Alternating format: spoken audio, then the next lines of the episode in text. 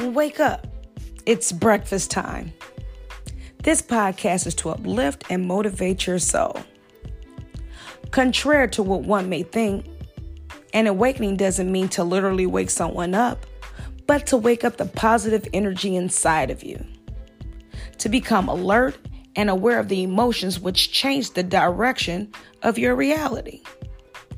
Now, trust me, this won't be easy, but as your dreams become more profound, you can feel lonely, especially if others are not on the same frequency as you.